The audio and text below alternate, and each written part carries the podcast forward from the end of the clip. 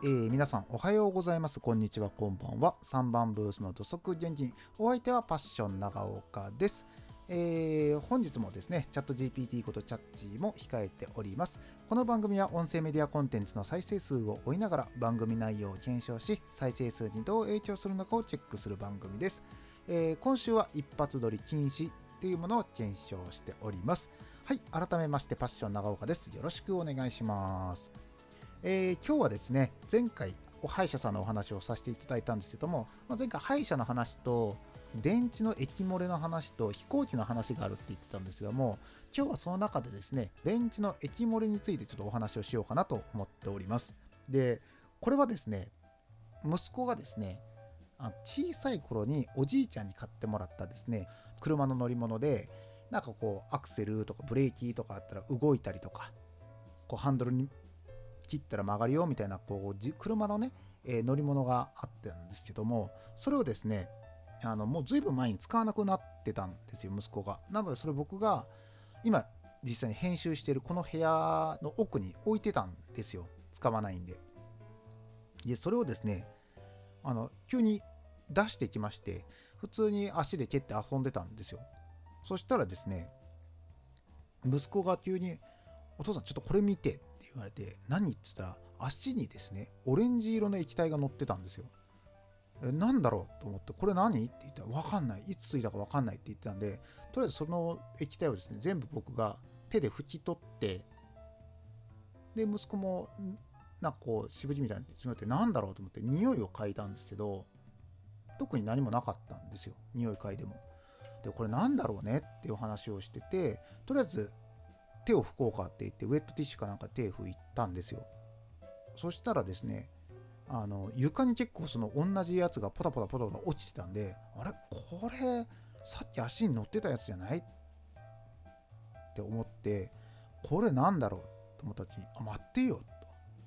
廊下に落ちてるってことは、これ車じゃね？と思ってですね、車ひっくり返したんですよ。そしたら車のところからですね、あの液漏れの感じが出てまして、あ、これ電池だわと思ってですね。でこの電池の液漏れでオレンジの液体だったんでで変えた時はあんまり匂いとかしなかったんですけどなんか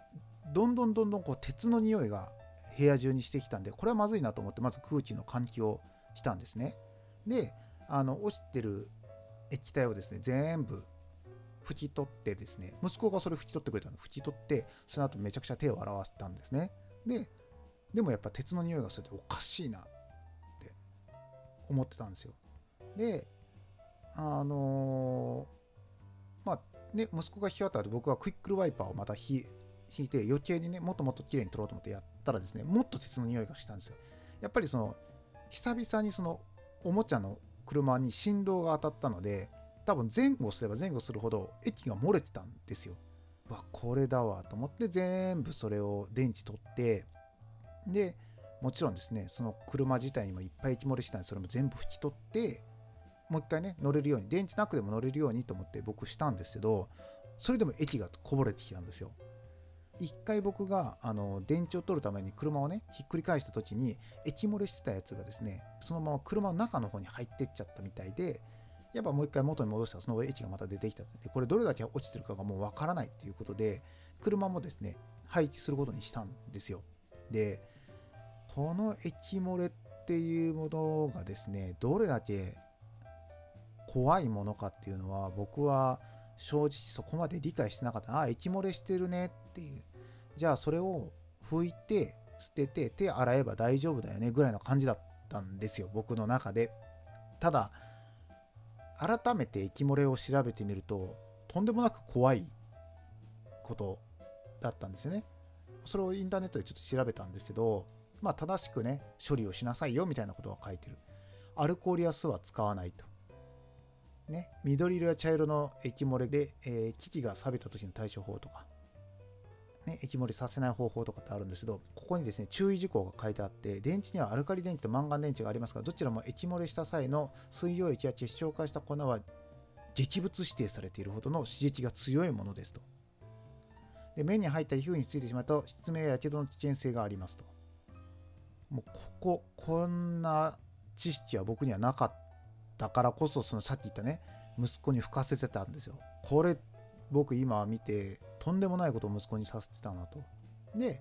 取り扱いの際は素手で触ることは絶対にせず防水性の手袋や防犯マスクも一斉に取り扱うようにしてください。ここは僕が電池の対応はしたので電池についてはですねあのー、これも素手ではさちょっと触りましたね。えー、防水性の手袋はしてなかったですメガネもしてないで、メガネは普通のメガネをしてたくらいで、マスクは、えー、と後半、息子と妻はやってましたけど、僕はしてませんでした。で、特に結晶化した粉となっている場合、飛散の恐れもありますので、粉を吸い込まないように注意してくださいって書いてあるんですけど、まさかその電池の液漏れであったりとか、この錆びたものがこんなにも怖いものっていうのを知らなかった。知識がないって怖いなっていうことを改めて感じた場所でもあるんですよ。で、まあ、結果どうだったかっていうとですね、まあ、息漏れをしてたんで全部僕が全部処理をして今は全部ビニール袋にちゃんとくくって電池は電池。でその乗ってたね乗り物もですね全部大きな袋に入れてですねくくってるのでそこは大丈夫です。拭いたものも全部、えー、拭いたというよりも全部吸わせたんですね。昔アベノマスクってあったじゃないですか。安倍さんが配ったマスクあの布のね、えー、であれが結構余ってるっていうことで国が必要な人あの手挙げたらタダであげるよっていうようなことがあったのって皆さんご存知だったりしますかね？で僕それにですね布マスクじゃなくて不織布であってたかな？のマスクをあのお願いしたんですよ。欲しいですって。そしたらなぜか布マスクが届きましてでそれがですね大量に余ってるんで今それをですねあちょうどいいやと思ってそのマスクでですねあの全部液体を吸い取って全部捨てたんですよ。拭いたりとか空拭きも全部それでやって大量にあるんでね、まあ、マスクとは全然違う使い方をしてますけど、まあ、そういう風な形で対応しました。で終わったところは全部最後ウェットティッシュで引いてさらにその後クイックライパーもかけてっていうような形にしたんで床はもう多分大丈夫だろうと。でまあ、息子にもですね、あの妻がこう、多分僕よりも先に妻がこれを調べて、めちゃくちゃ手を洗えって言ってたんで、もう手はめちゃくちゃ洗ってるんで、そこも大丈夫だ。と。まあ、そうなってくるとですね、あの、電池を処理した僕ですよね。まあ、手は洗いましたけど、あの防水層の手袋はしてなければ、防護マスクはして、保護メガネはしてないし、マスクはつけてないわ、素手で触るわ。大丈夫かなってね、今ちょっとビビってるっていう。で、これもあれですよね。小さい頃じゃないな。僕がまだ20代で独身の時にもこういうことあったんですよ。液漏れまだしなかったですけど、電池が結晶化してるっていう。結晶化してんのか錆びてんのかが分かんなくて錆びだと思ってたんですよね僕は。で今これを読むとあれは結晶化じゃね？っていうような、え、ことが20代にもありましてその時はまあ普通にねあの捨てましたけどまあ直で触ってたよね20代の時って。手洗ってなかったよなって思いますね。だから手洗っ、うん、そうそう。だって液漏れはその時はしてなかったんですよ。でも、よう考えたらこれ激薬って書いてるってことは、もしあれ手で触ってその後おにぎりなんか食べたらとんでもないことになってたってことですよね。やっぱそういうふうに考えると自分は運が良かったのかなって思ったりもしますけど、これを運が良かった一言で片付けるのは絶対に良くないなと。これは怖いことだなって思ったんで、今ここで皆さんにお伝えしてるのはそういうことなんですよ。こんな怖いぜって、電池怖いぜっていう。もう一回言っておきますよ。電池にはアルカリ乾電池とマンガン乾電池がありますが、どちらも液漏れをした際の水溶液や結晶化した粉は劇物指定されているほどの刺激が強いものですと。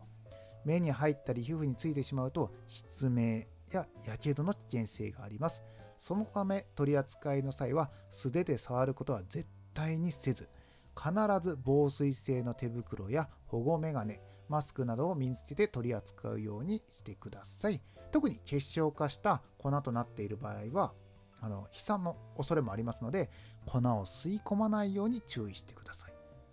うん。これだけ。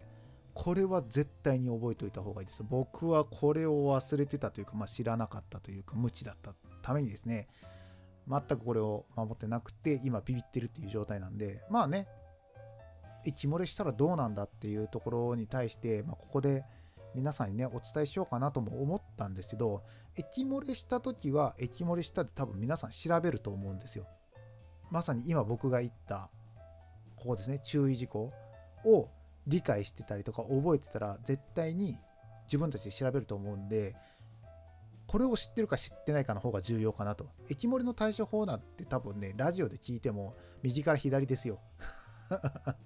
それよりもこの液体が出たっていうことがどれだけあの怖いことか、恐ろしいことかっていうことを伝える方の方が僕は重要かなと思ったんで、もう一度言っておきますね。電池にはアルカリ乾電池とマンガン乾電池がありますが、どちらも液漏れをした際の水溶液や結晶化した粉は劇物指定されているほどの刺激が強いものです。目に入ったり皮膚についてしまうと失明や火傷の危険性があります。そのため扱いの際は素手で触ることは絶対にせず、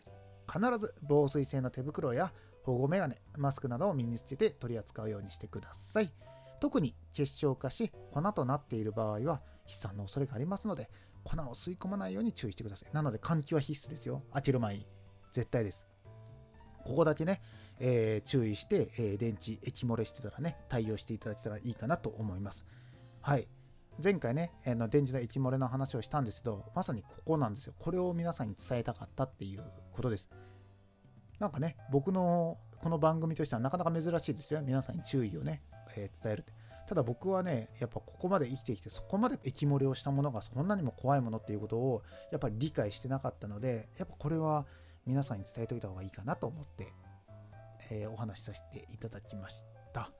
まあね、この後、まあいろいろと話はあったんですけど、やっぱりなんか話してるうちにやっぱここが一番重要かなと思ったんで、ここ強めに、